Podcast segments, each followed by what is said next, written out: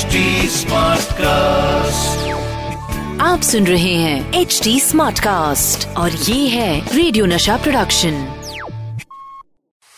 RJ अनमोल की अनमोल कहानिया।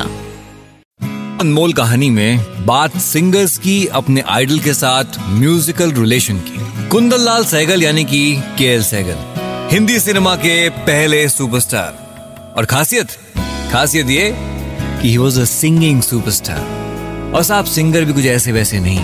ऐसी कमाल की गायकी जिसने सुनने वालों के साथ साथ बड़े बड़े सिंगर्स को भी इनकी सिंगिंग का कायल बना दिया। आगे चल के मुकेश साहब, किशोर दा, लता जी, इंडस्ट्री के जितने भी सिंगर्स हुए, सबके सब के एल साइकिल के फ़ैन। और बस साहब, ये फैंस की लिस्ट में एक और नाम शुमार था, वो था मोहम्मद रफी साहब का। 1940s यानी कि के एल सैगल का दौर चल रहा था। रफी साहब के करियर की अभी कुछ खास शुरुआत नहीं हुई।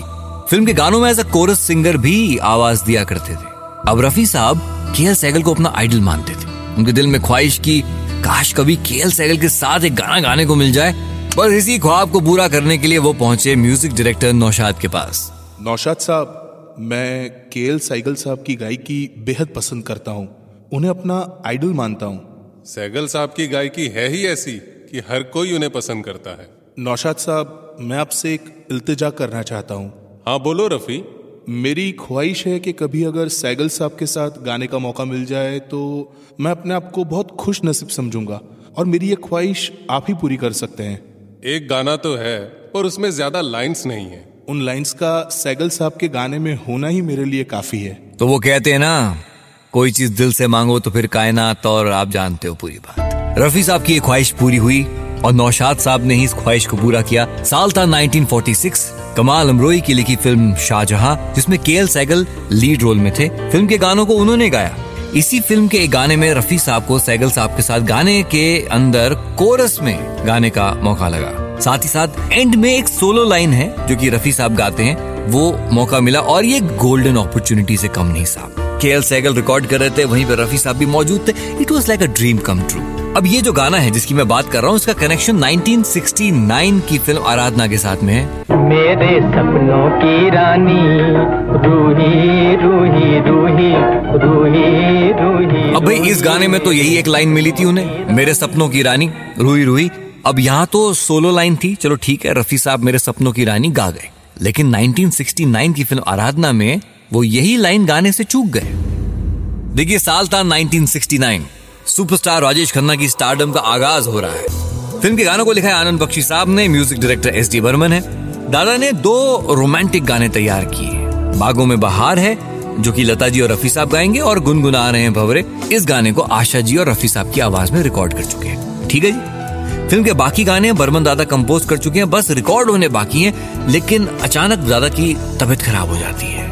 अच्छा वहीं दूसरी तरफ़ रफी साहब आउट ऑफ़ द कंट्री चले जाते हैं। फ़िल्म की शूट होनी है। गाने रिकॉर्ड करने बाकी हैं। रिस्पॉन्सिबिलिटी अब एस डी बर्मन के बेटे यानी कि पंचम पे आ जाती है। अब एक तरफ़ तो रफी साहब मौजूद नहीं, गाने तो भैया रिकॉर्ड करके भेजने हैं। तो पंचम दा गानों को रिकॉर्ड करते हैं किशोर दा के साथ। और हमारे किशोर दा के खाते में आते हैं कुछ शानदार गाने। कोरा कागज़ था ये मन